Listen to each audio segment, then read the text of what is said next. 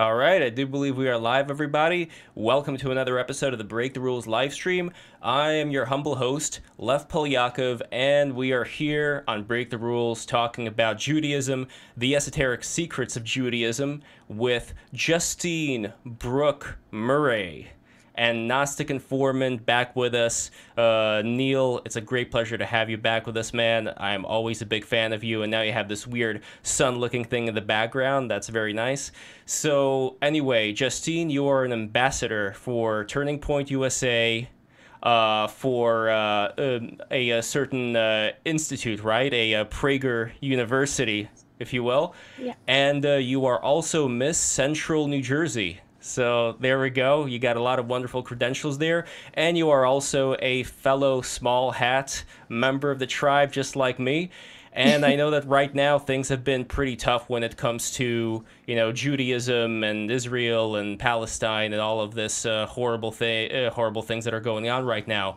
But what I think is important to kind of dissect here and figure out where exactly we are is to go into the past the philosophy, the history of how exactly Judaism came to be, what it means for the people who are practicing Judaism right now, and also whether or not there's some kind of a greater mission that's going on in the world today when it comes to the role that uh, Jews are going to play. So we're going to see about all of that. But first, let's start with Justine. And as always, guys, make sure to like, subscribe, smash that uh, bell as well, and uh, patreon.com slash break the rules. So Justine, tell us about yourself, how you got uh, started in uh, Judaism, and uh, how you find yourself also today with the political situation uh, where you happen to be and what being a Jew means for you when it comes to that. Of course. So being Jewish, it's it's a really unique it's a unique group because you're a religion, but you're also an ethnicity. You're an ethno-religion, you're a culture, you're a peoplehood. And I grew up reform. My dad was not Jewish, my mom is Jewish, and she was raised conservative, not just politically, but she was right. She was actually liberal politically up until she had she had me, but she was raised religiously conservative, and her dad her dad actually came from a communist family. They were ethnically Jewish, but they came from what was then uh, it was taken it was Russia, but then it was Ukraine, or now it's Ukraine, and her mom's side of the family came from an Orthodox family. So her mom was very, her mom's side was very Orthodox. Her dad's side was actually uh, communist. So it kind of left my mom in the middle, but she still, she practiced Judaism. She was very observant. And then she had me and my sister. And this was in the late 1990s. So the world was very modernized and it, it, continues to modernize where typical american jews and we we observed all the main holidays rosh hashanah we fasted on yom kippur we did pesach passover and I, I was bat mitzvah and i went to shul. But it was it was this like modernized when you go to a reform synagogue the thing that I remember the most is my rabbi, who at some point was a female, and you're actually not supposed to be a female if if you're follow if you're not supposed to be a female rabbi. And she would bring out a guitar and we'd sing all these hippie songs about peace and love. And I, I honestly loved a lot of the music. But while they were teaching this in my shul, when I was in Hebrew school, they were teaching us to sing songs like Salam, Shalom, and and it, it meant you know peace between Arabs and Jews.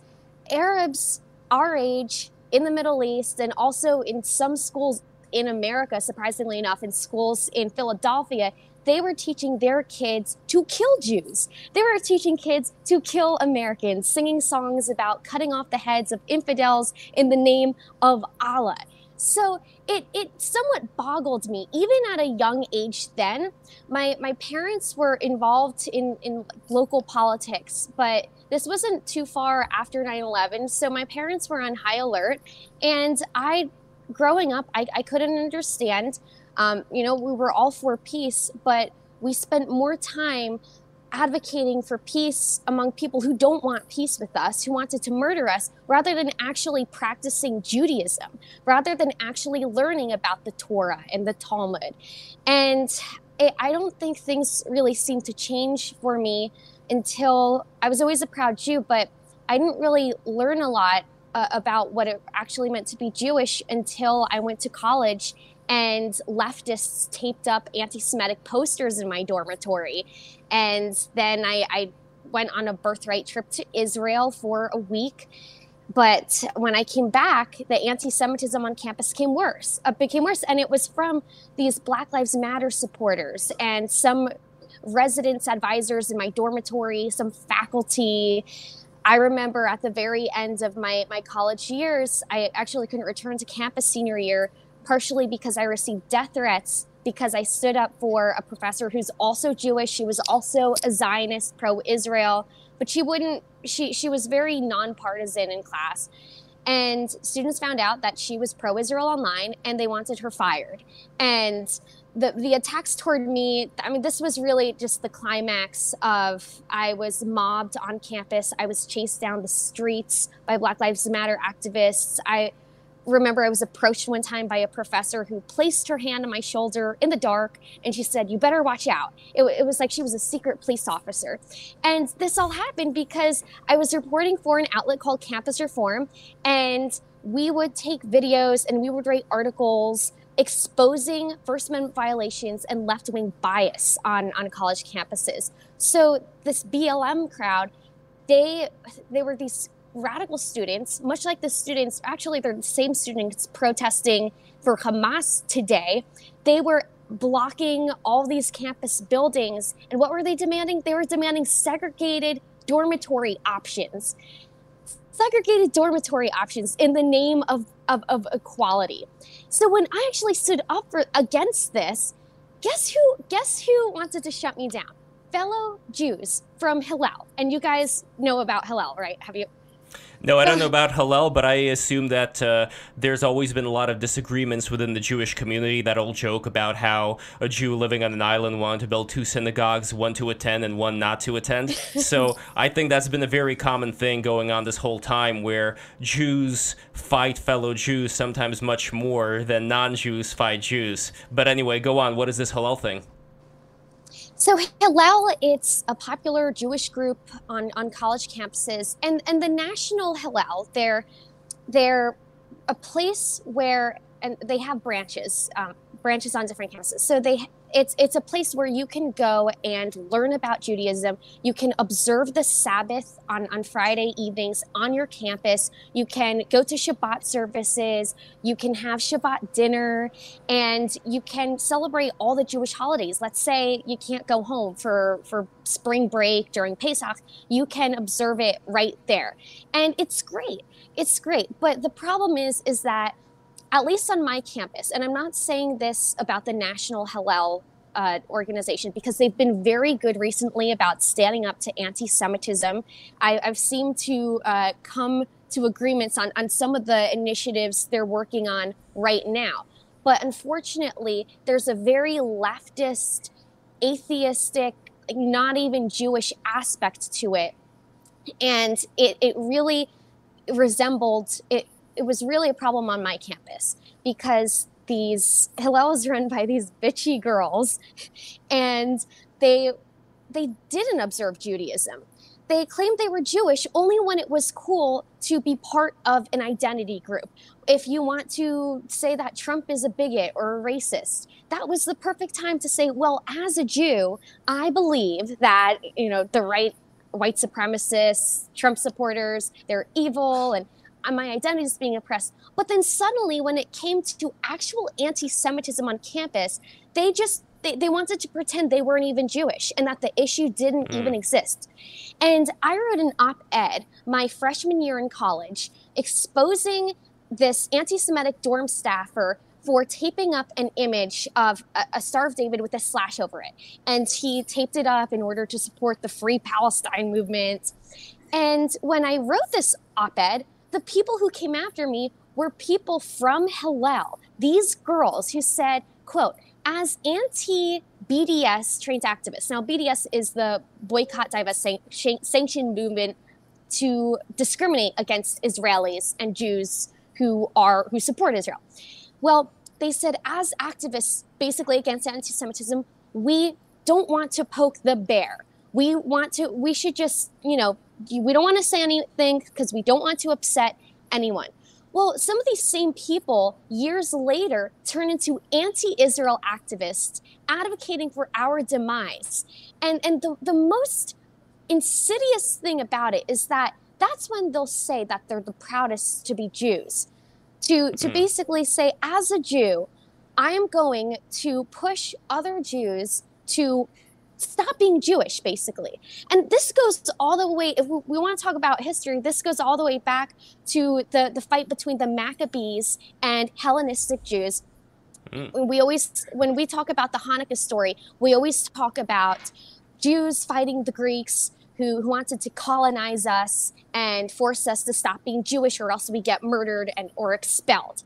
But what we were actually fighting against, we were fighting against fellow Jews who would rat us out to the Greeks, who who would help kill us because we refused to stop being Jewish. They were the Hellenistic Jews. That's who we're, we were fighting along mm. along with the Greek oppressors and we're facing modern day Hellenistic Jews today. The, the Jewish voice well, if, if, if, if, only. I mean, Hellenism, as far as Alexander the Great and all that, was still about, you know, personal transcendence and civilization and things of that nature. I think what's happening right now is kind of the complete opposite of that. But I do want to bring in Neil into this conversation because what you're saying right now about the Jews not getting along with other Jews, it almost seems like there is this pressure that's been put on Jews since the very beginning you're always going to find that people, including some people in the chat, are going to be against Jews by default. And in a way, I think this is something, you know, it's very horrible to say, well, this was needed, but in a way, if we look at the bigger plan over here,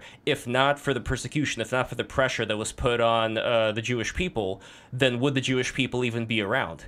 In a strange way. Because if the Jewish people were to let's say be like any other people as far as assimilating into the Greek world into the Roman world I don't think that they would be around for so long. And also when it comes to that pressure there is some kind of a uh, let's say inner transformation that I think also takes place where you start to inquire about a lot of other things that's going on in the world probably because you're not as attached to a very particular, let's say, uh, larger state that uh, comes, flourishes, and then goes away, but you're attached to something else. And that's been a very interesting question that I want to also address to uh, Neil right now. What exactly do you think it is, Neil, that a lot of Jewish people are attached to that makes them inquire so much about the nature of reality, where we do have all these various arguments, and even the name Israel means to wrestle with God. It's not like, you know, it's the opposite of a religion where, you know, they would just submit, but I'm not going to get into that right now. But you know what I mean? Like, it's, it's something where you don't have the comfort of just blending into whatever else is going on around you and there's something inside of you that always makes you want to dig and dig and dig and argue and argue. What do you think it is, Neil? What do you think's going on here? Well, I do. Th- I, I think it's interesting that like Ju- Judaism uh, and the Jew- Jewish people um, have this like this tie to their religion that that makes them a people, even when they're abroad, like during the diaspora. Um, if it wasn't for that, like like for like most people, I don't know if you're English or you're French or whatever, you're not like thinking about, you know, our our our Druid ancestors that lived in Britain. I can't. We, we need to rebuild our, our, our homeland and, and build that a temple to the sun and have our have our ancestral land back. But the Jewish people have that uh, identity, and I, I I I think that's um something to um I, I, I, I applaud that in a way. Like I, th- I think that's something to uh, to look up to in a way. It's it's a, it's a central identity, and I think that that that's something that like makes the Jewish people throughout history really interesting because no matter what time period they're in, like you can look at I don't know medieval era when the Spanish Inquisition is trying to force them to convert into Christianity, and a lot of them do but a lot of them don't as well, and they sort of survive all these different time periods, living in ghettos and the Holocaust in Germany, and now they actually because they held on to that identity, that religion, that core identity of a people. Uh, the dream of going back home is reality. It is kind of an interesting thing. Um, you made a good point about the Maccabees thing because that was sort of the that was sort of the issue was you had Antiochus, the the king of the king of the Seleucid, the Seleucids, and he's building gymnasiums and temples to Zeus, and a lot of the Jews that were living there were like, "What's wrong with this? Let's have a gymnasium. Like this is the world. This is everyone else is doing it. I want to do it too." And uh, there was that devout group within that fought against Hellenism, um, and that seems to be the theme of the Jewish people throughout history. Um, I do think it's interesting because you brought me on to talk like, like you saw you saw my video and you wanted to discuss that a little bit. Yeah. I do think it's interesting because when you look at the origins of Judaism itself, um, I see what I see is like this cultural mixture of people living in this region. Um, after the fall of the the first temple, when they get taken over to Babylon and Persia brings them back. What I see happening during that period is exactly them going to Alexandria, uh, convening with King Ptolemy, uh, translating their text into the Septuagint into Greek, and then that's when I see, and, and from my understanding, that's when I see the the, re, the religion of Judaism sort of start to explode and come onto the come onto the uh, the world stage as an entity, as a thing that everyone knows about. And those ideas seem to be not just in Israel, but it seems to be even in the Greek world, the idea of like the pre Socratics, for example, the idea of one God being in control and having daemons and messengers, which is the word angel in Greek, sort of working through his creation. And so the reason why I bring that up is because it's interesting because in a way, Judaism is separate from everyone else, but it also, in a way, is aligned with the leading philosophical movements of its time. So, and I think another another thing to Judaism that a lot of people don't talk about is it sort of went against all the superstitious um, attitudes of religion of the day. It has a skeptic layer to it. For example, I'll give you just an example from the text when you have Elijah uh, battling with the pro- prophets of Baal, and they're doing all this magic. They're cutting their hands with making blood out of the out of the fire. And Elijah's just looking at them and like, "That's not going to work. Like that's not that's not working. Like there's a layer of there's like this layer of philosophical skepticism. I don't I don't mean like atheistic skepticism. I mean like a philosophical skepticism of going against the superstition dogmas that are apparent throughout the world in the pagan religions.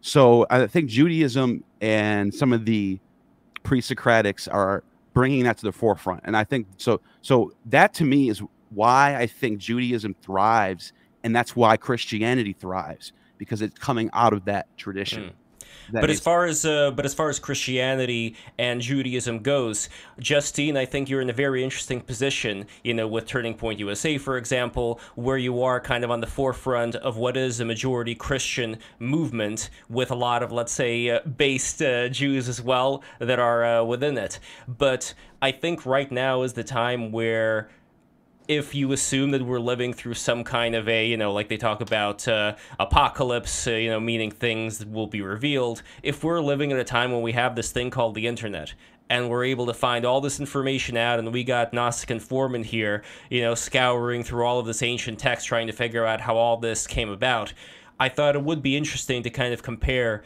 Christianity with Judaism and what exactly is going on there. So, Justine, before uh, Neil uh, uh, talks about that, any thoughts on the relationship between Christianity and Judaism? Well, Christians have always recognized Jewish people as as the chosen people, and, and also recognized that Israel is our ancestral homeland. Um, and all, well, even even in the Quran, it says it, they also admit it. Um, but think right now, and and what both Jews and Christians I think need to understand now more than ever, because it is revealing itself that when Jewish people are being attacked, it's not going, it's starting with us. It always starts with us. But Christians are going to be attacked too, and they're already under attack. The same, the same radical Islamists that that want to see Jews wiped off the face of the earth. They they're trying to do the same to Christians as well. ISIS cut off their heads in the Middle East, and, and they continue to, to try to do that. And and I I think that's that the problem is that, and I've seen this in some places in the conservative movement that that they think that well if you're you don't believe in, in jesus that jesus is the son of god well you're you're an enemy no we share we share the bible. And then they've added a couple of they've added a little bit more. But, we're both we're in the same boat here. Jude, judaism judaism and christianity we are we are the founders of Western values, all the values of freedom. And and I, I like how you mentioned that you hinted that we're kind of we were always kind of ahead of our times, being a little bit more practical, questioning everything, questioning some of the superstitions of the day.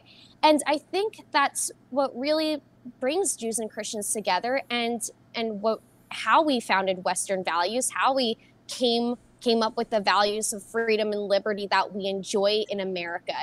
But when I don't think people always remember Saddam Hussein when he called Israel little Satan and, and America big Satan. There's a bigger picture there. Israel is the little Satan because it, it's a little beacon of the West in, in uh, an entire region that still keeps women in caves and, and stones them. And America is is just the is much larger, but it was all all the ideals for Western society. It was all made up in Israel, in the land of Israel, and Jews and Christians both contributed to that. So that's why now more than ever we have to be united. We can't eh, divide and conquer, as they always say. We already have problems with with Jewish people being so divided as we've been for thousands of years. But Jews and Christians divided when we're both under attack, we're going to be conquered. And it's it's already happening. No, I mean that's uh, that's all understandable what you're saying about the conquering. When it does come to Christianity and Judaism, as far as what Christians are looking from the Jews, as far as you know, some Christians have the end times prophecies, and recently the red heifer was finally given birth to after multiple and multiple attempts and a lot of money thrown at it. But uh, anyway, as far as what exactly is the difference though between Christianity and Judaism, I think going forward again, like it is possible, in my opinion, to both be united while at the same time spreading that spirit of inquiry so that people are not going to be that tribalistic and people are, while at the same time, you know, keeping certain customs and keeping, uh, you know, certain uh, beliefs end up hopefully curious enough to seek deeper and seek what exactly is going on here because I don't think a lot of these things that we're experiencing right now will stop unless all of us become very interested in finding out exactly what this whole thing is. So, Neil, back to you here. What exactly do you see going on between Christianity and Judaism as far as what exactly was added from Judaism? And where do you think certain misconceptions may be when it comes to the connection between Christianity and Judaism? So, what I think about Christianity is uh, they're they're simply drawing from the Old Testament and uh, applying the mess- messianic uh, prophecy to Jesus. Um, for like, and, and then you know, it's so I'll just give you the big examples. Like, the Christians will will will constantly, um, and I, I get why you're Justine. I get why you your approach is like we're all in the same boat. I, I understand what you're saying, but um, I to, to get like to get critical for a minute on the Christian ideas that they have the truth and the Jews are the ones that uh, they lost it. Like they had, they were the chosen ones, but they lost it, and now it's given to the Gentiles. Well, they'll, you know, they'll they'll they'll go to Daniel, for example. Daniel has this prophecy that's from the time of the rebuilding of the temple, seventy weeks, and then an anointed will get cut down. Like the anointed. That's the Christ. The Christ will. That's got to be Jesus. Well, it's actually not. If you do the math, the seventy weeks turns out turn it, it lands to 164 BCE, and that's the time of Antiochus. Once again, it's the Maccabee period. What happened during that period? Well, there was a high priest named Onias, and Onias was an anointed one because a high priest gets anointed. That's how the that's how the uh, that's how the high priest becomes a high priest. They get anointed. So he was cut down, and that's what that means. That's that's the prophecy. It has nothing to do with Jesus. It has everything to do with the high priest Onias. Christians will always say that this is clearly about Jesus. It's not. And then you have like uh, Isaiah. They love to read Isaiah 53, the suffering Messiah, right? so obviously Jesus. Just read it. Just read it. It's so obviously Jesus. And it's like, well, have you ever thought maybe they're drawing from Isaiah and applying it to Jesus? But not even just that. What does the what does the Isaiah 1 say? What does Isaiah 2 say? That's 53. That's 53 chapters into Isaiah. What's leading up to Isaiah 53? Well, Isaiah will tell you. Isaiah will say literally the the uh the chosen servant the the servant of, of God is Israel. So the servant, the suffering servant, is Israel being suffering and being taken to Babylon by the Assyrians. And he's explaining everything in the text. So there's your and so I'm not saying the Christians are wrong for looking at what happened to Jesus and he got crucified and they're like he suffered. So I don't I don't blame them for looking at oh Isaiah has a suffering Messiah and they're reapplying it to Jesus. I get that. But it's like at the same time, that's not what the context of the text really was about. So the, I'm just bringing that up is because, mm-hmm. like, if we are to assume, for the sake of argument, that the God that the God of the old the, the God of the Hebrew Bible is the true God, then then okay, let's let's take out Hinduism, let's take out Buddha. Let's just, for the sake of argument, this is the true God. Now, what's the which is the true outlet? What's the true interpretation? Is it Christianity? Is Judaism or is it Islam? To me, it's clearly just has to be Judaism. I mean, the other the other two are are what they're doing is they're just interpreting the text in the way that they want they would like, and that they're taking out the original context of what these texts are actually about. And so, uh, the clear the Jewish Messiah is is it's very clear. He's not supposed to come and die and wait two thousand years and return. He's supposed to come in his time and usher in the kingdom, and that's it. And there's no question if he's here. Is, was he here before? Is he going to come back? No, he's supposed to come, and that's supposed to be it. So I get.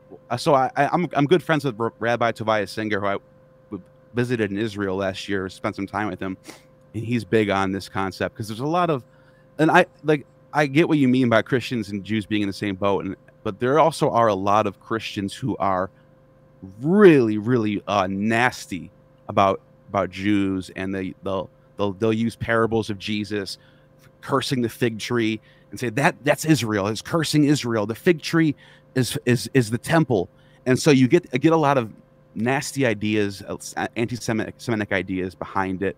Um, and yeah, so that's and, that's that's what it is. And I wouldn't say that these kind of revelations that Neil is talking about is in any way meant to be divisive. Quite the contrary. I think the reason why it's important to inquire about these things and to find out, well, what is actually going on in these various texts is so that people could actually join who are curious enough to find out what exactly am I worshiping, what is going on here to get those people united. And then all the people who instead would say, no, you're not allowed to dig through uh, whatever I believe in, you know, they're the ones that in the end are going to be zombies. They're the ones that are going to follow whatever charismatic leader happens to crop up and then command them to do the complete opposite of what they were doing a week before. So that's why I think that right now what Break the Rules is doing is kind of bringing people like yourself and Neil together so we could all kind of like hash it out and find out what's going on. But any thoughts on what uh, Neil said right now regarding Christianity and Judaism? it, it makes it makes sense, but I, I think that my, my point is is that we we have to find a way to move forward and say, okay, so a lot of Christians believe this. They believe that the Jews are responsible for A, B, and C. But how do we, and I think Lev just spoke about this a little bit, how do we get people to realize that's not true? and and how many people are going to remain zombies and just continue to blame the Jews forever, and how many people who are Christian already already realize or who are already not like that who already don't blame jews for everything who don't twist their scripture to do that? First of all first how many people how many people actually twist the scripture to, to blame jews? How many christians do that how many christians don't do that? And how many just maybe haven't even looked at their text in a while? And and how can we get enough people to to kind of team up with us and, and understand that you know we're we're not we're not their enemies? I don't know neil what do you think? Well i mean that's that's the thing is like these these dogmas have to really uh there there has to i mean the, the only way to go about that is not not being dogmatic about what your what your faith is and what you believe in because everybody's going to have an idea and it's going to conflict with the other person's idea and if everyone's dogmatic and there has to this this truth has to be the one that everyone has to follow, that's where the problems reside. So uh, the only thing you can do is uh, you have you believe in what you believe, and that's it. And you don't try to. That's that's the problem with evangelizing. Like the idea of going out and evangelizing, that to me is like, uh, it's like you you're you're just you what you, you look the same way to them as they you look as they look to you. Like you do you know what i'm saying? Like hmm. so i don't know. Don't, i don't know how to answer that question other than just the, the people who are dogmatic are the problem. well, before we start digging even deeper, we have a very interesting uh, uh, interlocutor here in the chat by the name of Adam Green, who I believe is like some uh, notorious anti Semite guy. And I don't know, Justine, if you're cool with it, uh, Gnostic, if you're cool with it, I can read some of the things that he's writing here to kind of like see, you know, like g- give it your best shot type of thing. So let me know. I don't care. Throw it at us. All right, so Adam Green, and maybe this isn't even Adam Green, but somebody pretending to be him. He says, reading Isaiah, Daniel, Zechariah as a midrash. Then he says, belief of a suffering Messiah predates Christianity, according to top Talmudic scholar Daniel Boyarin. And then he says, what are Justine's views on the Messiah? And shout out Lev. There we go. I don't know if that's that didn't sound very anti-Semitic to me. Maybe that's a faker. But anyway, any thoughts, I, guys? Can I say something about the uh, suffering yeah. Messiah? Yes. Sure. I I I've I acknowledge that the the there's the two messiahs concept. We find this in the Dead Sea Scrolls. There's a triumphant Messiah and a suffering Messiah. And I do know that they do draw from Isaiah as they did for Jesus, draw from and so that concept is legit. What I'm saying is, when Isaiah was written in its original context, it was about the suffering servant of Israel in Isaiah's time were being taken over by the Assyrians. Now, that text sits there for 100 years, 200 years, 300 years. And then you get up till Maccabean period, post Maccabean period, Dead Sea Scroll period. That's when you start to see the suffering Messiah idea. Before Christianity, I acknowledge that, that that that's an idea that uh, uh, evolves from Isaiah's text. So yeah, I'm not I'm not disagreeing with that concept. However, what I'm saying is the original context of what Isaiah is writing about is abundantly clear if you read Isaiah word for word the whole text through without just picking verses that you like. Hmm. Now we're gonna get a little deeper into that as well uh, after Justine, because this scene you only have a an hour in total, and it's 5:40. So I wanted to go back into the main thing that I wanted to talk about in relation to the secret of Judaism, having to do with what was found in the Holy of Holies, and then get your uh, reaction, Justine, to what you think is going on here. So. Uh, Neil, take us through that. What exactly happened with these two Roman generals and what exactly they saw there, and uh, yeah, w- w- before you even say what you think it means, I'm to be very curious uh, what Justine thinks. But uh, Gnostic, go ahead. What did the general see? Okay, so you're talking about the uh, the time when Antiochus. So it was a Greek. It's a Greek and a, and Pompey, the Roman. Yes. Okay. Yes. Yes. So the first time it happened, um, there's a text from a, from a Greek writer named Menaeus from around 300 BCE. I think he wrote. No, no, uh, Antiochus. This is 200 BCE. Sorry. And he writes that according to Antiochus, when they raided the temple and one of the one of the treasures they pulled out was a golden casted golden statue of a donkey with a man riding on it. Um, interpret. Uh, there's a lot of different scholars trying to interpret what this is. Some people say it could be the uh, the image of the Messiah, uh, obviously, because you have the Christian writers later on writing about Jesus entering Jerusalem on a donkey. Uh, there are others who think this has something to do with Seth, um, and because Seth, the Egyptian god, the Egyptian god, and I'll tell you why. Because there was a story about the Israelites in uh, in Egypt, and when they left when they left Egypt, their first this Tacitus writes about this. The seventh day they were in wandering in the wilderness was um, they were thirsty and they're about to die. It's spent seven days with no water, and a donkey led them to water.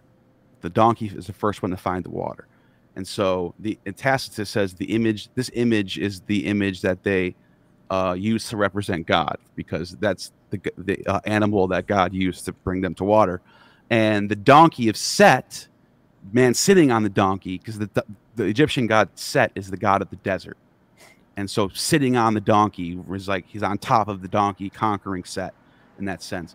Uh, there's a lot of other different interpretations too, but those are the two that I think mm-hmm. are the two most interesting. And then Pompey the Great.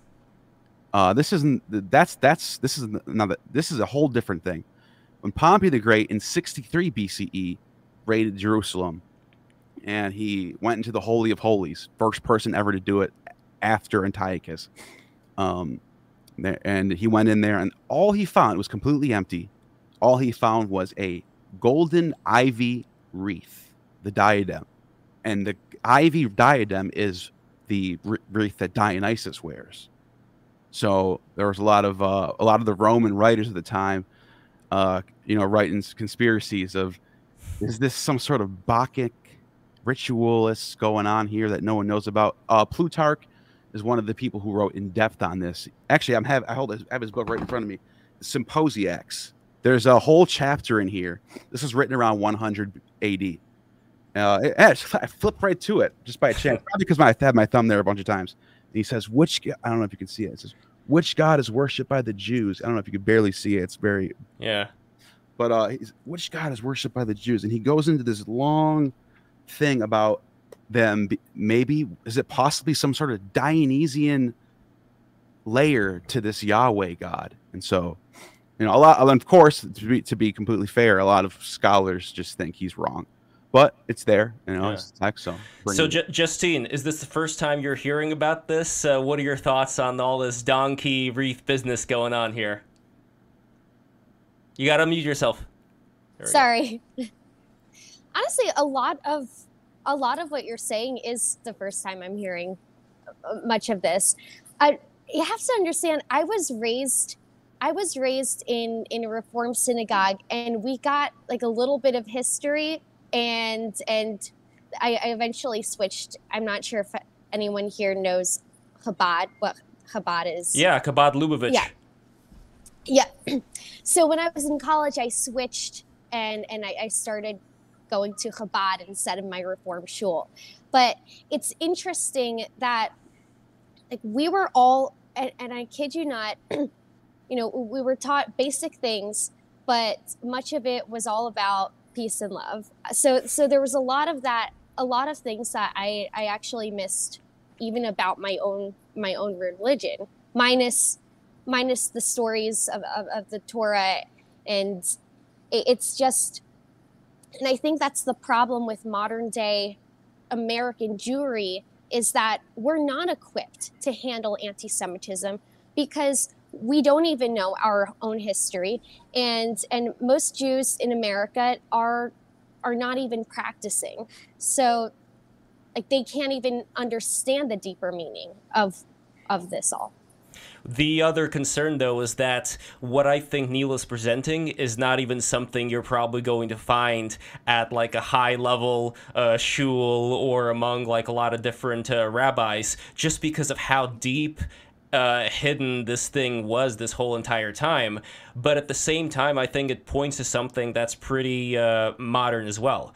Because at least my interpretation of this whole donkey business and the golden uh, wreath is that it has to do with with the donkey overcoming death, overcoming dryness because there is this whole schematic that you could see in the Kabbalah, for instance, which I see as being pretty close to, let's say, the um, uh, the uh, seven chakra system, or any other kind of like a metaphysical uh, system that would talk about transcending the state that we're currently in. And since you mentioned Chabad Lubavitch, a lot of the things they're about is also this kind of Kabbalistic transcendence. It's a very mystical uh, sect within Judaism. And what I think the reason for the man sitting on the donkey again is, is we have the ability to transcend the state that we're in now. And Dionysus, and this is where I want to go to Neil for a second. Dionysus, from what I understand, is supposed to be the polar uh, opposite or like the lower part of this dualism between him and Apollo, where Apollo is supposed to be like this very uh oh, she's gone. Here we go, she's back. Apollo is supposed to be like this very intricate mathematical entity, and Dionysus is supposed to be this very down and dirty birth pangs of the universe, you know, sexual primal energy sort of deal going on. And as far as why Dionysus was something that was kept a little bit more hidden in the Holy of Holies, as opposed to, let's say, the rabbinical focus on, you know, always like math and logic and science and kind of like a lot of the things that we see coming out of uh, the Jewish uh, diaspora, you know, since they were allowed to participate in these various fields, right? Like, we don't necessarily see this kind of like hidden energy. So I'm curious, Neil, what you think is going on with this Dionysian spirit. So I, I personally think that when as Judaism is evolving into what it what it becomes, the, the religion that we know about it is today, it it certainly didn't start off that way right away. I think um, over time, the idea, the traits that God gets are traits that we see among other gods being kind of brought into one, the one God, right?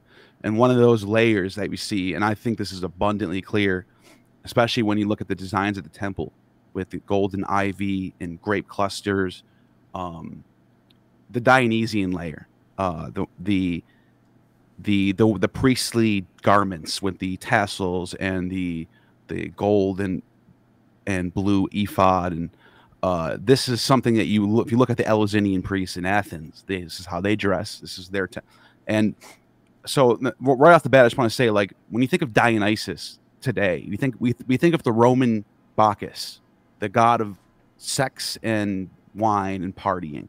But if you go back farther to way more ancient times, the, the Dionysus was considered a god who came from the east. In particular, Homer says he comes from Phoenicia, and there's other uh, uh, other writers that say he came from Arabia and the deserts over there. Herodotus says that the people living in Sinai only worship Dionysus, and and along with Aphrodite, who a lot of people think is Asherah. Now, this Dionysus is not the Dionysus of the Romans. This is a way more, way more serious, way more uh, demiurgic. So I mean, like, like and powerful, um, higher, more, uh, more serious type of Dionysus, and um, and I think like Yah, like Yahweh, for example, I think Yahweh has a lot of traits, not just Dionysian traits, but a lot of traits of a lot of these ancient, uh, late Bronze Age, early Iron Age gods. Me- me- metallurgy being one. A lot of the themes that we see in the Old Testament throughout the throughout the Genesis is um, the like him going up into the Mount Sinai and there's fire casting mm. everywhere and it's like there's a lot of metallurgical aspects going on. Well, and th- th- there's also the uh, various chants as well, right? Like a lot of the names that are used in the Yah-oh. Torah. Yeah, when so one of the chants for Dionysus is Yao, uh, Yao Eva Eva, and that so and uh, Amen is like a chant you would get, and like Plutarch writes about this. Plutarch says that you know the Egyptians when they called to any of the gods, in particular the sole creator god, who's Amon, they say they they call his name out. This is a chant that you would call for worshiping anything. Mm. Yakub so, as well, right? Yakub. Yakub is a name that I that that looks so it looks a lot like like Yakus. That's one of the that's that's one of the oldest words for Dionysus is Yakus. So Yaakov is the name of Jacob, and it's like it's really close. I mean, I can't say for sure. I don't have like a text that I can point to and say Yaakov mean. No, it doesn't. I can't do that. But I, but I do think like the name Hmm. looks really. It, it looks like it's part of that cultural milieu of what we see in uh, the Levant in like you know late Bronze Age, early Iron Age time period. So that's that's you know that might sound like that might sound pretty uh, uh heretical, but um I, you know that's that's sort of that's where I came to in my in my studies. So, what can we do with all this information? Because we have a very strange thing, like I said before, where on one hand, the Jewish people have always, you know, not wanted to engage in all of these uh, heretical, uh, multiple god type religions. But then now, with these particular revelations that Neil is talking about, you have a lot of these entities that later on get distributed around the pagans actually being something that's very much close to Judaism and maybe at the core of uh, what's going on here. So, to me personally, again, I'm curious just seeing what you think. My version is that there isn't really that succinct difference between uh, the, let's say, um, Dionysus and Apollo being like these two different gods. To me, Dionysus is one end of the spectrum and Apollo is the other end of the spectrum, but really they're talking about the same thing being expressed in these different ways, kind of like Carl Jung talks about archetypes. And I think that that's been a very big uh, problem for a lot of people being able to distinguish between, oh, well, I worship this god and you worship that god, so we have to fight and not really being able to look at it in a bit of a more, let's say, liquid type of way. Where I know, like today, people talk about the gender spectrum and all of that.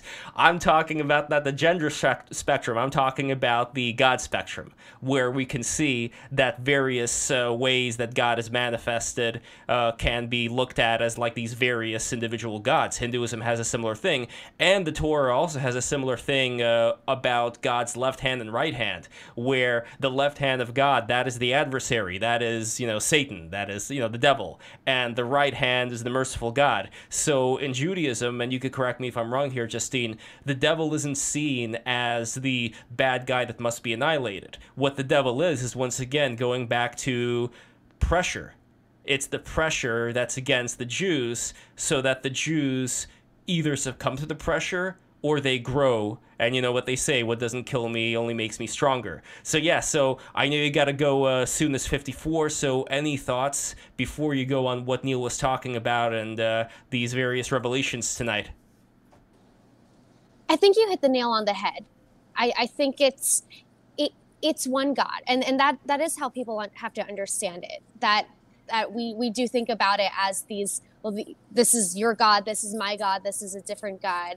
Um, but it it is in a spectrum, and and I think that's uh, also, you know, people always ask. People always get confused on well, Jewish people don't believe in, in the devil and, or in a separate devil, so you, you don't believe in hell um, and and that's another that's uh, another anti some anti-semitic statements i've heard um, have also been based off well you don't believe in hell you don't talk about the afterlife like other religions. So um so what you, you don't believe in any consequences. And of course like that's that's insane of course not. But we we do you have in order to be religious at all you you do have to believe in in a type of hell even if you don't see it as like a separate as some devil that's that's separate from god. Even if you see it as as you mentioned um that the the enemy is is pressure. Is is the the devil is is pressure um and and it's from the same god. Um and and that there yes there are consequences. The whole point in in my opinion in, in believing in god and having religion is is understanding consequences and, and that's where your morals come from. But it's it does make a lot of sense now when when people will you know they'll kind of twist twist what what's in the torah and say uh, oh well jews don't believe in hell so they you know they must be godless. That's one of my favorite things about when I, like learning about the Sadducees in particular, the the ancient sect the most ancient sect, the ones that actually were the priests in the temple. One of my favorite things about them is they're they don't have a hell like the Christians come up with later. We're using concepts from Plato. It's Platonist. That's that's a very metaphysical forms of Plato idea. Heaven and hell, uh, dualism, opposites. Where the Sadducees didn't really concern with that. They were concerned with life right now, standards of living. Um, they were it did, they didn't talk about heaven and uh, like like who's going to go where. It was concern. That's to me that's the that's the strength of Judaism, in my opinion. I I, I actually like that better than the idea of heaven and hell. well, and Jews also believe in, uh, at least I know that your sect does, Justine, they believe in reincarnation. Gilgul. yeah. Yeah. There, there's this idea that if you know you're you're an evil person you'll be reincarnated as a bug or as like the weakest animal uh, at the bottom of the food chain and and and honestly i, I have always gravitated towards that belief um, I don't know. Do I think that Hitler right now is some like ant being squashed? I Hopefully. I'm not. Uh, no, yeah, no, no, no, no, no, no, not hopefully. Here's why. Because if you're an ant, that's a very short life. He would have to live a life of psychological torment, which I think can only be given if you're either a human or above a human, so like a god or something like that. Then you would be able to experience in certain states, you know, like a really, really horrible state of torment. But the other point that's related to that, I was reading this very fascinating book called Aghora, which is about Hinduism, specifically about the Aghora sect there, which worships around, uh, you know, where all the uh, dead people are burned. And they also talk about how in reincarnation, sometimes you can get reincarnated right at the moment of an animal being sacrificed. So when you're reincarnated, you're not reincarnated as this animal throughout the animal's whole life. You're just reincarnated once the animal is about to go into the fire, and then you experience that, and then you get reborn. And so I find it a very interesting thing about like the whole animal sacrifice thing going on in Judaism as well. And would you say, I know you got to go real soon, like one minute left, but would you say that the temple is something that you think you're going to see back in your lifetime? Would you say that uh, you're kind of over it? Or do you actually want the temple to be back? And if the temple is back, are we going to start the animal sacrifices or what? What exactly do you think is going on? Well, I'm not over it. I'll never be over it. But um, do I think I'll see the temple back in, in my lifetime? Honestly, given the current events right now, given the, the massive war waged against Israel and the Jewish people, both in Israel and worldwide, I, I do think it, it stands for something bigger. Is this the moment? Is this the moment that it's going to happen? And, and, and we'll, we'll get our temple back and is god telling us something by by what is happening right now by the pogrom against jewish people and the onslaught that came and continues to come after it?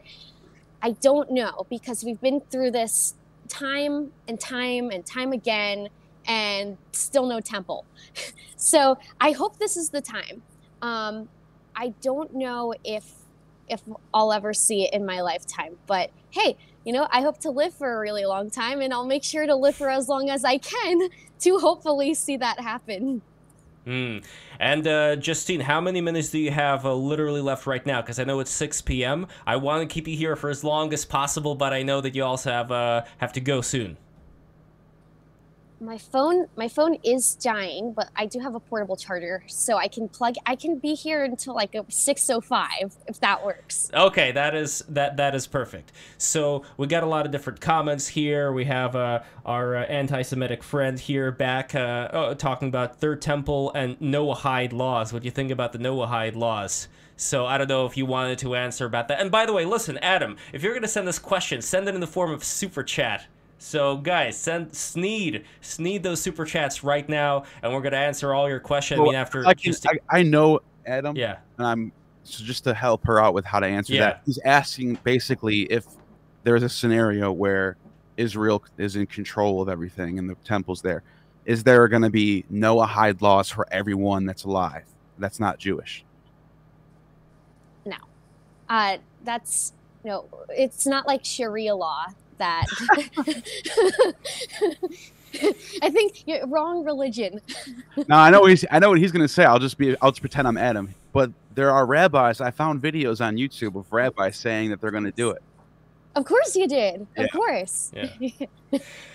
I mean, that's uh, the other thing, by the way, in the Talmud. Now, there's this whole 4chan thing about, you know, I, I shall denounce the Talmud and all that. But the thing about the Talmud that I found, it's like a giant 4chan itself. Because in the Talmud, you have one passage talking about how if a Gentile reads the Torah, they should be executed, and another reply right after that talking about how no, if a Gentile reads the Torah, they should be honored. So, like we were talking about in the very beginning, Jews are always going to have very differing opinions. So, when people try to pigeonhole Jews and say, well, this is what Jews believe, they're basically choosing the Jews that they want to represent Judaism because it makes them feel good at the end of the day to have some kind of a scapegoat to sacrifice. Exactly. Um, and it's been that way for forever. Um, it, it's almost like, and I'll relate it to modern day politics. It, it's almost like when you take a, a soundbite from from an interview, from a Fox interview, and you say, "See, this is what this is actually what they did to Jesse Watters the other day. See, Jesse Watters is is an Islamophobe who hates Arabs uh, because we took this this little soundbite and and we're going to we're going to twist it." Um, but you know what? You raised a really interesting point. Jewish people haven't been able to agree on anything for forever, and you know it's really our, our Achilles heel. But at the same time, I think that it can save us, and I think that it has saved us before, because we're we're not a mono uh, we're not a monolith, uh, but Monolith. not yeah. Yeah, exactly. That's- you, that's you the whole corrected point. me. That's the whole point of the Talmud. You got the, the Mishnah and the Gemara, and they're they're duking it out. They're they're, they're philosophizing. They're they're they're de- Right. they're debating ideas about the Bible. So hmm and And I think that's, that's how it should be. That's that's how, partially how Judaism contributed to Western Western values, the values of deliberation, the values of having the freedom to disagree with each other and to argue, and how the fact that Israel, the very name means struggle against, uh, that's not against, struggle with God. Um, I, I think that's what makes Judaism so great and what makes us such a great contributor to society, while at the same time can hurt us because all these years we've thrown each other under the bus. But as we've been throwing each other under the bus to contribute to uh, try to pacify people who just want to finish the job, at the same time, the values that have come from our many disagreements and our arguments have contributed to the values of democracy, the, the very values of having the freedom to argue and to keep questioning. That's actually what science is, by the way. Science is it, it's an argument. It's it's Sure. Yeah. different. And that's why I also think that, uh, regardless of what Adam is talking about here in relation to Chabad and that Chabad is going to instill these Noahide laws, I bet that if there is ever going to be a time when they're going to attempt to do something of that nature, there's going to be some Woody Allen figure who's also like part of Chabad comes out and say, you know what, guys, I'm actually thinking this isn't like the best way to go about it. Like, why do we need to have these Noahide laws? And then the inside of Chabad is going to start arguing amongst themselves. So I don't think that there's going to be any limit to any of these things happening. I don't view any of this stuff as being that dogmatic. People go on various, let's say, spiritual vehicles, if you will. Mahayana Buddhism, that's also referred to as the great vehicle. Chabad, that's another great vehicle, I guess you could say. And sure, people have some criticisms, and I bet that, like all things in Judaism, there's always going to be a lot more questions than answers when things come around. And personally, and I don't think you disagree with me, neither of us want to have some kind of a totalitarian system to impose some Noahide laws on the Gentiles. So it doesn't matter what we belong to, I think we could all say that we're not about that. The funny thing is, is that other religions have imposed that out of out of and in some cases out of fear that Jewish people would impose that, but we're not the ones who have imposed that for thousands of years. We were persecuted by people who have imposed their own religion, and currently, currently in the Middle East, Middle Eastern nations that have kicked out Jews, that kill Christians, that kill Jews, that like they impose their religion as as the end all be all, and if you don't adhere to that, and and if you don't wear something on your head or cover up if you're a woman, you're you're finished. So, it, but it always goes to, to blaming the Jews, the one group who has not done that. It's kind of funny. Can't Hmm. argue against that. And before you go, we have a super chat from Myth Vision, Derek of Myth Vision Podcast, five bucks. Thank you so much, Derek. Here's some love to Lev for hosting two wonderful people. Anti Semitism is alive and really showing its head lately. Love to my Jewish friends. There There's we go. And uh, just Justine, before you go, where could we find you? Social media links, anything you're working on? Where can we catch you if you're going to be on TV or something? Let, let us know what's going on. Yeah, sure thing. Um, I'm mainly on Twitter and Instagram. So Instagram's my full name, Justine B R O O K E Murray. You can actually see it's just my full name and click at. And then on Twitter, I'm Justine underscore Brooke. And I will keep you posted on any media hits I do. I am. Um, I'm currently working on a video about the fact that people are now praising Osama bin Laden and saying that they believe he's right. Nice. Well, not nice. you know what I mean? That's like er, okay, okay. Before you go, look up sick animation Osama road trip when you get a chance. One of my favorite cartoons of all time. It's like Osama. He's like on a road trip with like a junior, uh, you know, like a disciple or something. Uh, he's talking about how much he loves beer and girls, and he always has like, I love the United. Well, I don't love the United States. And well, anyway, it's kind of a it's kind of a blue video, just so you know. It's kind of dirty, but I highly recommend you watching it. Osama road trip. Sick animation. Shout out to the great Mark M. Anyway, Justine, thank you so much for coming in. I would love to have you back, uh, maybe live in New York, uh, in the uh, in the apartment there. Uh, we're going to do various streams coming up soon. Uh, so yeah, I will uh, get you guys more info about that. We're going to have pretty soon BTR live in the city with guests actually physically there. And if you become a patron, patreon.com slash break the rules, you can also join us on the various New York adventures. $20 tier. I'm going to send you guys all kinds of invites on get togethers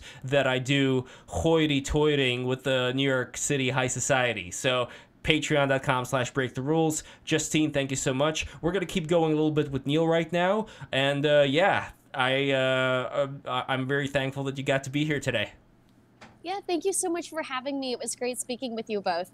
Nice meeting you. take care. nice care meeting you. Take care. So, Neil, now that it's the two of us, just the two of us, we can make it if we try. I want to focus on the end times and that calf, the uh, red heifer, and what exactly is going on there. Because I know that you were part of the whole uh, Christian ultra right wing sect back in the day, and they were all about the end times and what exactly is occurring there. What was their, because you know we were talking about like anti-Semitic Christians, what was their relationship to the Jews, and what was their view of the end times, and how does this red heifer factor into all this? Why is you know why is this such a big deal? The red heifer thing never really came up in much in that group that I was in, but um, I do know it's like some reinterpretation of uh some wh- which I don't know which chapter book it's even it's in the Torah somewhere. It's like Numbers or something. Deuteronomy. I, I don't even know. I'm just off the top of my head. It's Numbers 19. Yeah. So it says over here the children of Israel were commanded to obtain a red heifer without spot, wherein there is no blemish, and upon which never came yoke. The heifer is then to be slaughtered and burned outside the camp. Cedar wood, hyssop, uh, wool, yarn, uh, blah, blah, blah, blah, blah. scarlet and a scarlet. Uh, yeah, yeah, yeah. Yeah, and it says over here the Mishnah uh, talks about how the red heifer. Uh, there's a tractate on it. Um, uh, it has no existing gematria. Blah blah blah. Uh, so yeah, there's some stuff about the red heifer here in the Jewish tradition. Uh, but exactly what is supposed to come of that red heifer, I don't know. There's the Temple Institute. I think that's the organization that was funding this uh, birth of the red heifer. I think, I think the idea is it's such a rare occurrence to have an all red heifer with no spots that it's supposed to mark the first sacrifice in the new temple of the the age of the Messiah. So I don't know. I that's as far as I know. I have no idea how serious people. I don't. That's as much as I know about it, to be honest. I haven't done much work into that. Well, as far as the Messiah and the end times goes, red heifer or not, what exactly is supposed to go down, and what was the group that you were affiliated with back uh, then? What were they talking about? What was their end goal, and how did they see Jews playing in that goal? So their their their focus was on Revelation, reinterpreting Revelation in the New Times. Be for example, like the mark of the beast, the, the mark on everyone's hand and that, that they're going to insert some sort of chip in everybody that only if you had this chip you can buy and sell. And I notice a lot of people tried to recently try to interpret that as like, well, if you don't have a vaccine, then you or can't. Neuralink, Elon Musk, things like that. So there's that, yeah. So there's that that interpretation of it. A new antichrist will rise up, who a lot of people think is going to be a political, you know, president or something of that matter. Um, you have the Gog and Magog thing. So Gog and Magog originally comes from Ezekiel, and at first in the text of in Ezekiel, it's Gog of Magog. So it looks like there's a king named Gog of Magog. But as this text sort of evolves and the Christians take take on this, it becomes kind of like an archetype, and Christians map it on as two different places, Gog and Magog, that are warring factions, both against Israel, both uh, northern places. Um, there's a text. There's a. It's in the Quran actually, and Gog and Magog are the two nations that the Dhul-Qarnayn, the two-horned one, um, was gonna is gonna put up a, a, a wall, and this wall is gonna stay up until the end times when God allows Gog and Magog to break through the wall and mm. take over everything. Wait, so, wasn't that Alexander the Great, by the way, the two horned one? I was just gonna say there's another text that predates the the Quran that is so similar to this that it, there it, it, like there's a sequence. Even the sequence is similar. So by the way, two horned one, the guy from the Quran, all right, he builds a wall between two mountains, and the the wall leaves, leaves out Gog and Magog. Now in the in the Alexander romance, it's Goth and Magoth. So this is how this is, gets interpreted as the Gothic nations, right? Hmm. Goth and Magoth. And Alexander the Great has two horns on the coins. He's considered the son of Ammon. He's horned in, the, in his depictions.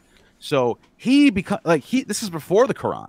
So a lot of people, like myself included, think that the the Quran is drawing from Byzantine legends. Because by the way, one of the one of the languages that the, the Alexander Romance was translated in before 600 AD was Syriac and Arabic. So this text was a, was a, was alive and well in the Arabic world. People knew about this legend of the of Alexander having you know building a wall between Gog and Magog, and in this text in the in the Alexander Romance, Alexander puts up this wall between Goth and Magog and keeps them out. So you're saying that this is in relation to what's going on right now with Russia and Ukraine? That's what a lot of people are interpreting it as because that's where the that's where the older Christian maps put them. They put they literally have the region that is now Ukraine is one of them, Gog, I think, and then the bigger region, Magog. You can actually find old Christian maps that that map it out that way. I don't know when you start seeing that, but I, it's mm. post Christian era. But is that enough for you to say necessarily that these are signs that this is a legit end time scenario? Or, as we were talking about before, do you think, well, people have pattern recognition, that's how we're able to survive, and that's what's actually going on here? Yeah, because, and I'll give you another example is the, uh, the, the fleets of the Kittim. So in the in a lot this the fleets of the Shittim or uh, Kittim, whatever changes depending on what if it's Hebrew or English, you're reading the translation, and um, it's in, in, in, its original context, it's talking about the seafaring people coming from Cyprus, the Cyprians, and they're they're the fleets of the Kittim that are invading uh, the Levant. Then this fleets of the Kittim is shows up in Daniel, shows up in other texts where it's the Greeks. They are the fleets of the Kittim. It becomes an archetype. You reapply the fleets of the Kittim to the Greeks. And then in the in the Dead Sea Scrolls, in the War Scroll, they use the same terminology for the Romans. The Romans become the fleets of the Kittim. So Gog and Magog is like this: you take this these these words that meant something before and they over time as new uh, as the world changes, there's new geopolitical situations. You map these archetypes on. So Gog and Magog Russia, Ukraine, um, fleets of the Kittim are the Romans.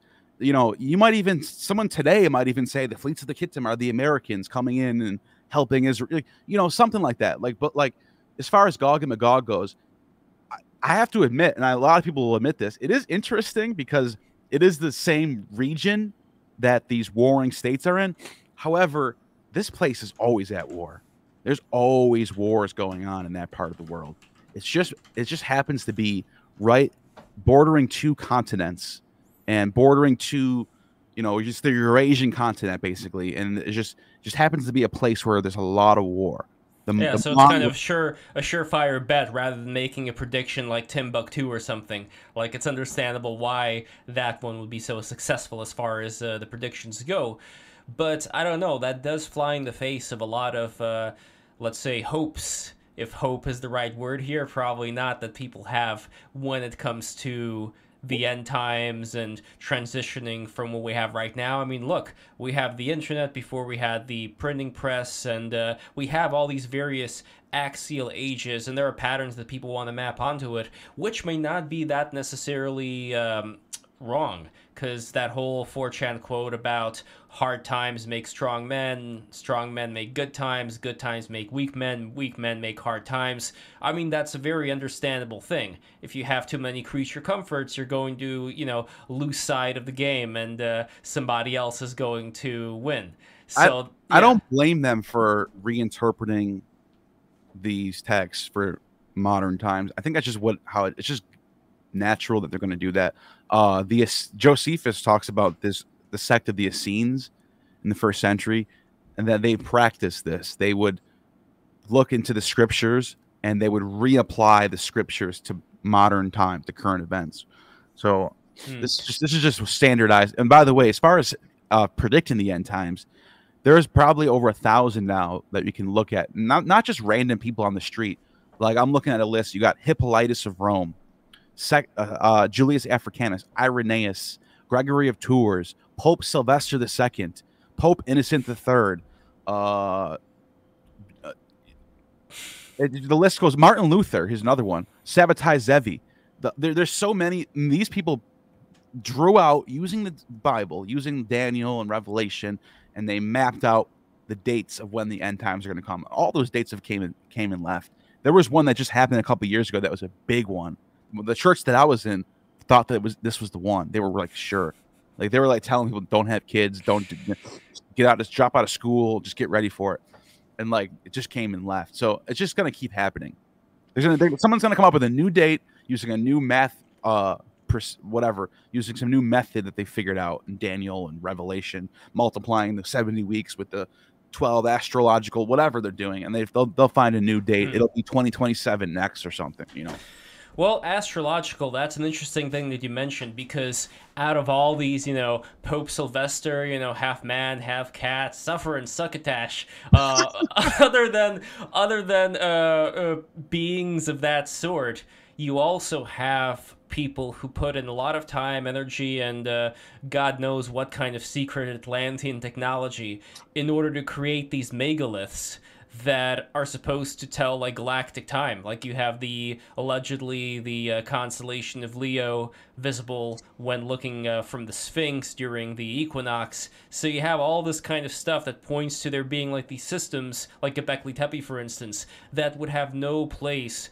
for hunter gatherers. You know, like hunter gatherers would be too busy hunting and gathering. They wouldn't create like this giant astrological uh, station, you know, in order to tell time as far as like 26,000 years, things like that. Or the Mayan calendar, you know, things of that nature. So when I take a look at that, I think, man, there's got to be way, way, way more stuff going on as far as certain predictions. Not necessarily the predictions of Pope Sylvester, but as far as people being able to take, uh, you know, take a wider view of time like that. I'm kind of curious, like, what you think in relation to the astrology and uh, what you just talked about right now. Not talking again about people piecing together, you know, Book of Revelations must be now, but as far as looking at these bigger, bigger ages. Any thoughts on that? While the Egyptians and Babylonians were very much uh, very brilliant at mapping out the stars based on what the technologies they had. You know, very very beyond what I would be able to do. Uh, especially the Babylonians, but the Egyptians also like in their infrastructure, you know, did this type of stuff. Um, they, yeah, I don't know. As far as Göbekli Tepe goes, it seems like they were there's some pretty good um like how they the, their methods of carving in the stones and stuff like that. But I don't know if there's like anything like pointing to the stars in those ones. Those ones are a little bit more primitive. Mm, I mean, they're more primitive than I don't know uh, Egypt, the for yeah the Egyptian pyramids, sure, but you gotta understand also how big But these things not- are. No, for for the time period that they're in, ten thousand like people are saying ten thousand BC or eight somewhere between 10,000 and 8,000 Yeah. BC. That before they discovered this, that was a time period that's Stone Age still, late Stone Age. So they're like finding this is- like changes everything. It pushes back the dates of civilization as we know it by 2000, like 3 4,000 years almost. So Well, people are still saying that it's hunter gatherers who supposedly did that, but again, I'm sorry, but as a hunter gatherer, I respect all the hunter gatherers out there in the world, but I don't think you guys would have time to necessarily sit down and come up with this, you know, ingenious structure with all these, you know, giant. and that's why people, that's why a lot of people now are re reassessing what was going on in that period. Like Turkey is probably most likely the start of civilization.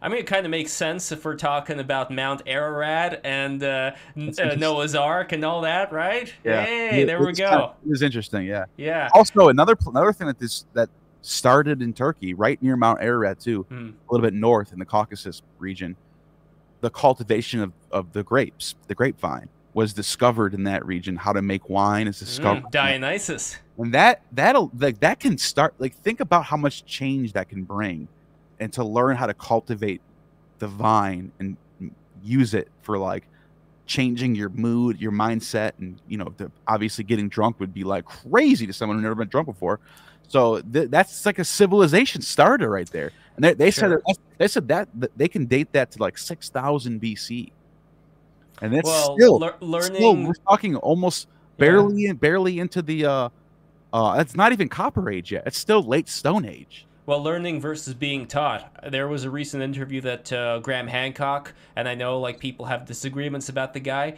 but he on Joe Rogan's podcast said that uh, the natives of South America that they're the ones who talk about these uh, civilizer gods coming in and uh, bringing them a lot of the civilization. And it goes to this idea that there was once this cataclysm, and the survivors of that cataclysm had to start over and uh, rebuild. And this is where we get a lot of these various uh, gods. And I don't know, I find it to be a very fascinating uh, concept, which could kind of explain why we have these remnants of, uh, you know, these giant megalithic structures that talk about, uh, you know, time in such a expansive way. You know, the position of the pyramids having to do with the constellation of Orion. You know, it could go on and on and on. But uh, anyway, we have over here a couple of chats. These are not super chats, by the way. What's wrong with you people? But I'm going to be a nice guy for the sake of Ivane because Ivane does bring up a very interesting uh, question here. The rest of you guys, I am not to answer shit until I get super chats. So need those super chats. But anyway, Uvane says over here, Neil is so lost on the details. Oh no. Could you, did you hear that, Neil? Can you specify what I'm lost on? He he is, yeah. Uvani says Gog is from Gutia or Gutia, and then he says Gutia or Kuta was in war with everybody. From what text is this from? Uh, I don't know. That he goes on to talk about uh, how the uh, how the gnomes did something. What is it about the gnomes built them? Saturn is the uh, master mason. All right, before I go Yeah, too I'm, down. I'm lost in the details. Okay, you got that. yeah yeah before i go too down the rabbit hole of uvane here uvane if you have any other things related to gutia or kutia or whatever be sure to uh, let me know about that but anyway uh, before we conclude the stream i do want to ask once again about where most christians stand with what's going to happen in the uh, age of the messiah and where also the Muslims stand, if we want to touch on that, as well as where the Jews stand. What are the differences here as far as uh, what's going to happen? Say that again. Well, what are the differences in terms of the end times of the Jews, the Muslims, the Christians? Where exactly Yeah, so the Christians obviously have the idea that Jesus is going to come back, whereas the Jews actually say the Messiah never came yet. So the Messiah is supposed to come for the first time and usher in the end times where Israel is going to, you know, have their temple back and all that stuff. And for the Christians, it's more about ushering the kingdom of heaven on earth, uh, the apocalypse, you know, um, it's not that different, I guess. Like in one sense, it's the Christians who are who are in control and that are chosen, and that they're the, they're the saved ones, where everyone else is going to, you know, sort of perish. And um, including the Jews, or are the Jews going to be all right? Jews, especially. Oh no. I'm not just saying this is what the Christians believe. Yeah, it's, it's yeah, and all, and all this time, these evangelicals are treating the uh, the Jews so nice. They say the new the new Israel is the is the yeah. is the the Christians, the, the, yeah. the, ones who have faith in Christ. That's the new Israel. The old Israel is no has nothing. There is this there is this passage in Revelation about 180,000 or 144,000 um uh from I think it's like 12,000 from every something like that. You know what I'm talking about.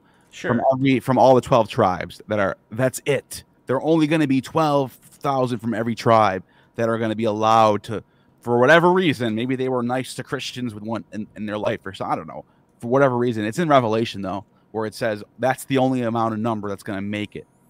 Yeah. They, they, have a small limit of 144,000 yeah. Jews that are going to survive, and then everyone else is going to die.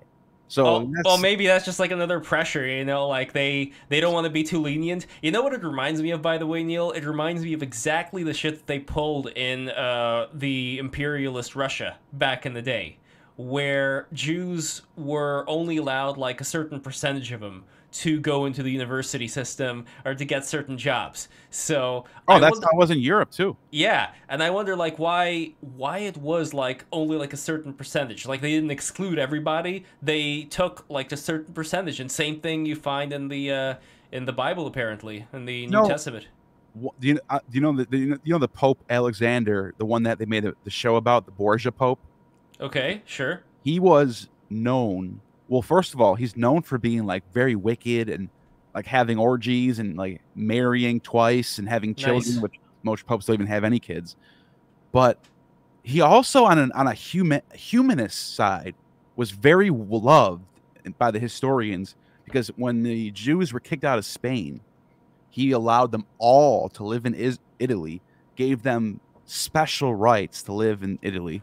You know, they all were allowed to live uh, with the same rights as everyone else. This was a huge, huge deal, and he was criticized so heavily. He was called like the devil pope for this, and he he he went against the the popular consensus of most Christians, most Catholics of the time period, who were very very anti-Semitic at the time period. This is the 1490s we're talking oh. about.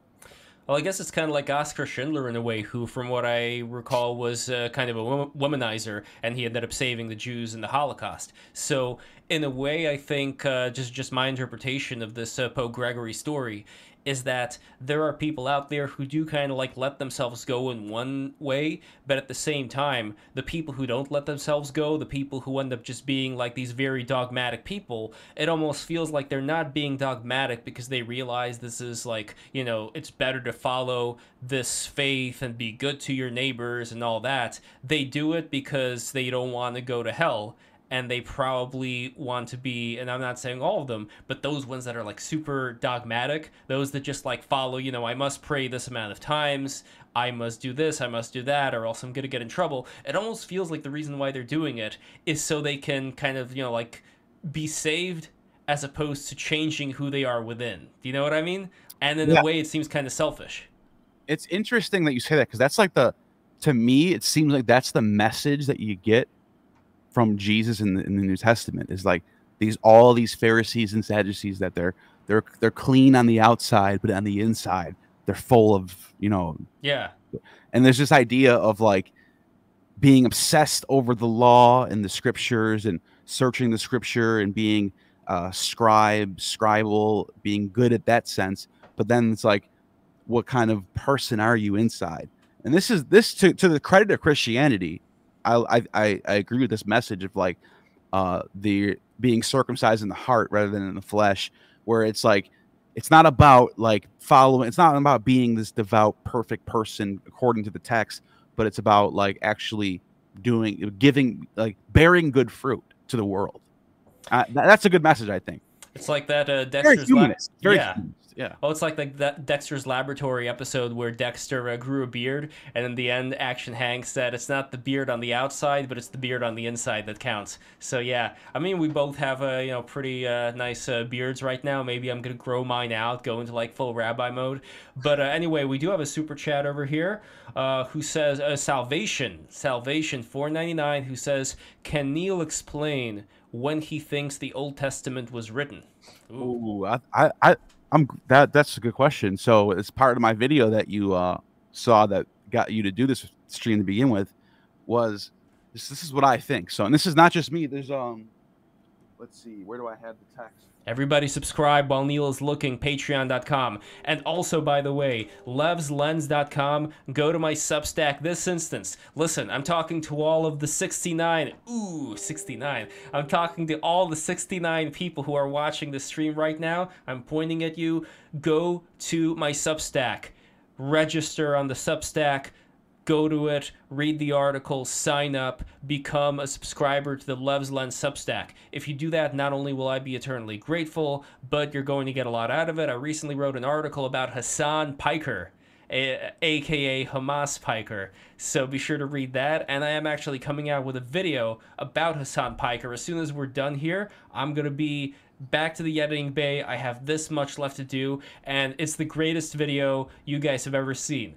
I swear to God, it's amazing. I rarely say this about any video, but this video has all kinds of crazy shit in it. You guys wouldn't even believe what I have Hassan Piker doing in this video. Like it's like a full Monty Python with Hassan Piker and um, Sam Hyde makes an appearance, and it's just it's nuts. So guys, be sure to watch that as soon as it comes out. Uh, it's gonna be on Break the Rules. Hopefully, either this night or in the morning. But either way, it's it's quite a trip. It's quite a trip and a half. So Neil, how are you doing with that passage, buddy? So I, I, I just wanted to show that uh, there's a scholar named Russell Gmirkin. This is fully peer-reviewed text from Co- Copenhagen International Seminar. Um, very, very well cited. And he, in this text, he's got a couple different books that are going to highlight what I'm talking about. This particular text is about the laws in the Torah and how they seem to line up very much with laws that we find in Athens from Solon and Lycurgus. And so I so this is what I think. I think that Judaism as we know it is evolution from the time of, you know, you know, middle of the Iron Age somewhere when there's uh before they before Babylon or before the Babylonians and Assyrians conquer Israel and bring them to Persia, bring them into Babylon, and the Persians let them come back. And at that point in time, what I think is happening is Israel is polytheistic, like everyone else is. Um, not to not to say that there isn't a priesthood in Jerusalem that worships that doesn't worship Yahweh. I think that's probably the case. Um, but what I think happens is when they come back, that's when they start to uh, form formulate the religion of Judaism as we know it. And I think that what happens is after Alexander the Great conquers the Persians, and there's another huge war that happens in Gaza. By the way, it's Wow. weird. There's another war in Gaza. This happens around 310 BCE between Demetri- De- uh, Demetrius Poliorcetes, who's the son of one of Alexander's generals, uh, Antigonus, and he fights against Ptolemy, Ptolemy Soter, uh, son of Lagus, and uh, Ptolemy whoops him, destroys him, just absolutely just wrecks his ass, and uh, conquers all of Judea and Syria, all of it, and he takes hundreds of thousands of Jewish slaves back to Alexandria, Egypt. Then, while they're there, we have texts that highlight all this. I'm not just making this. This is not just like my brainstorming. This text, Josephus talks about this. We have some letters preserved from Aristeas. We have uh, Hecataeus of Abdera. We have some other people as well. And they talk about how during this time period, um, the Septuagint, the Pentateuch, was created, and what they did, they say that they basically took a lot of the Hebrew scriptures that, that were available into these in these priesthoods and brought them into Alexandria, and they cr- constructed the Pentateuch, and that's when I think the Hebrew Bible, as we know it, is was created. So I'm Yeah. I say around 300 to 270 BCE. Um, and then you're probably a lot of people probably hearing this probably like what? I I was told it's five. uh, Wikipedia even says it's five ar- around 500 BCE. We already have all these like no or or some people might even think Moses wrote this thing in 1300 BC, which is nobody says that. Not not one scholar, Yeah. even Christian That, that, that would be funny though if Moses wrote the whole thing, including like songs of Solomon and that. But here's my my reasoning for that is not just because I, I'm not just appealing to Gmirkin, I'm not just appealing to authority on Gmirkin here. And by the way, Gmirkin's not most mainstream scholars won't say this. There are more and more that are now saying this. It's a growing opinion. Um, but one of the reasons, my main reason for this is when we look around at the sources, like Herodotus, for example. Herodotus is writing in 450 BCE. He writes about the Syrians, the Phoenicians, the Arabians, the Egyptians, the Babylonians. He raps about all these different religions all over the place, and he's there is no he doesn't say anything about Judaism yet. Well, okay, that's kind of a, that's kind of an argument from silence. It's actually not just Herodotus. There's not a single source in Egypt, in Persian records, in uh, Sy- uh, people living in in Ionia, which is modern day Turkey. None of these sources ever mention Judaism until the Hellenistic period, until 300 BCE. Not only that, not only that, because that's still an argument from silence. You could still say, well, they just didn't know about it. That's true. That could be the case. However, this is this is the kicker for me. There was a group of Jews who, when when the sec when the first temple was destroyed, um, when Nebuchadnezzar laid everything waste, they not not all of them went to Babylon. A lot of Jews went to Egypt, and they built a temple down in Elephantine, which is a city in it's on an island in Egypt in the Nile.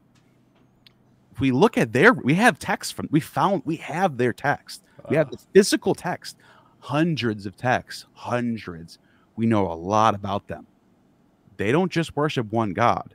They worship a lot of gods. They worship Yahweh. They worship Asherah. They worship Osiris. They worship Isis, Khnum, uh, Set.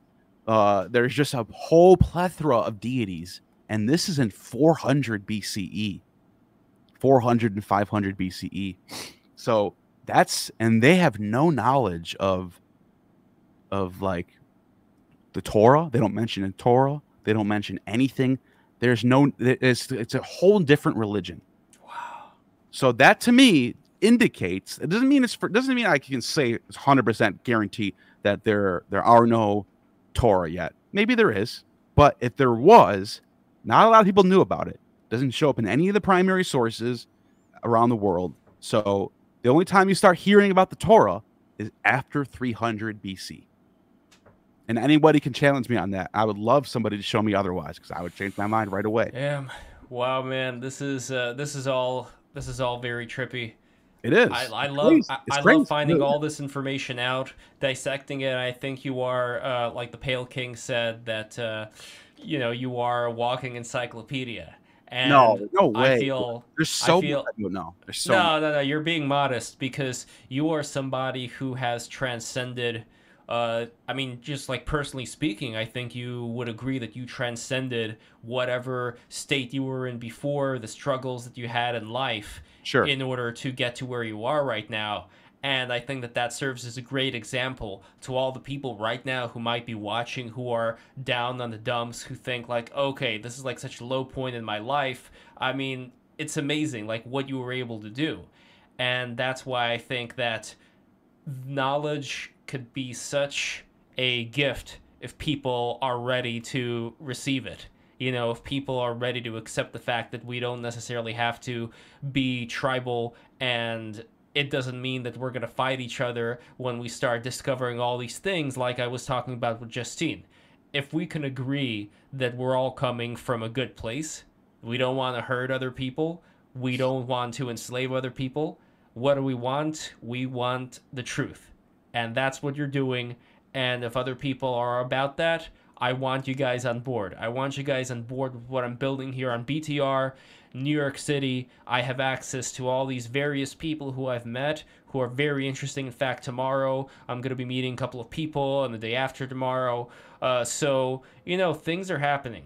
And even though New York is kind of also down on the dumps, you could say, just like a person can go out from that state and transcend it, I think all of it is also a test when it comes to New York City and other cities right now. I think that we can get out. I'm talking to all the New Yorkers right now. I think we can get out of the situation we're in right now as long as we talk and agree on the problems that are at hand, then we can solve them. And by supporting BTR, if you guys go to breaktherules.com, uh, uh, no, don't go there. I don't know why I said that. Patreon.com slash break the rules. If you guys go to patreon.com slash break the rules, if you become a patron today, and if you become a $20 patron in particular, you guys are going to get access to the New York City High Society that I've been cultivating and meeting with. And today is the day that I'm swearing to you guys we are going to change everything with your help. And with Neil's help, and with Myth Vision's help, and with Justine's help, and with the help of everybody here. Patreon.com slash break the rules, become a patron today. And you know what? Even the $5 tier ain't bad. It ain't bad because you guys are going to get the MP3 episodes right after they come out. You're going to get Discord privileges.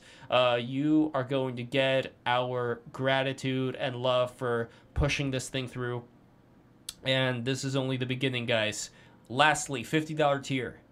By becoming a patron, you guys are going to get private sessions with me where I teach you guys how to make a podcast, how to make a live stream.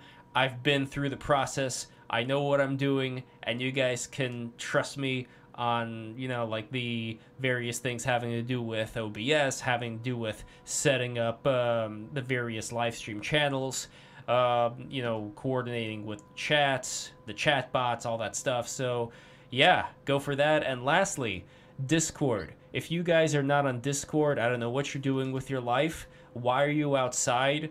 You know, why are you uh, going to the gym? No, you guys should be on Discord, and you guys should be on the Break the Rules Discord, uh, jamming with all the other people there. And here's the link to the Discord. I'm posting it on the chat. Here you are, guys. And now I seriously gotta go. I gotta finish the editing of this Hasan Piker clip. Lastly, before the plugs, I just want to say, Neil, is that light for the Zoomers? Is that light like the like, like the catnip for the Zoomers? They just like exactly. stare at it and. it's my mad. It's like my magic Hermes wand that's gonna cast the spell on you. Oh, nice. That's a good. Uh, that's a good line for next time you're uh, at a bar. But anyway, uh, Neil, what is uh, what is what you're working on right now, buddy? And where can we find your channel? How could all the good people support you? So first they support you, then they're going to support patreon.com slash break the rules. But how can they support you? Just go to my channel, youtube.com slash Gnostic Informant, and check it out. I'm working on some new projects. Got a couple things on the out coming out. So stay tuned. I just dropped a video about early Christianity, two and a half hours long documentary and uh, that one's that one's uh, turning some heads. Some people don't like it. Some people like it. It's, it's interesting to read the, some of the comments. I can't read them all, obviously, but sometimes I'll catch them when I, when I, when it comes up on the screen. But there's a lot. There's like 600 comments already, so there's no way I'll be able to read them all. But yeah, it's it's a lot of mixed reviews. People people uh, have some feelings about it. And you and you also have Patreon.com, right? You also have Patreon. Yeah, I got Patreon. Yeah. All right, excellent. And by the way, here's a little preview. If you guys, uh, let's see if uh, here we go. Okay, so you're not seeing it on the screen, unfortunately, Neil, but you guys could see it. Hasan Piker sitting on the throne. Neil, if you go to YouTube, you're going to see it. But this is just like one of the many splendid visuals that you guys are going to see in this upcoming Hasan Piker video that I'm editing right now. See his floor is, oh, you don't see the floor. But anyway, the floor is like all Sonic the Hedgehog themed. But anyway, uh, be sure to check that out. Uh, and once again, if you want to support patreon.com slash break the rules, become a patron right now. And that's it. Leave a comment, share this video with all your loved ones, with your dogs and your cats as well. And uh, that's it. Follow me on Twitter at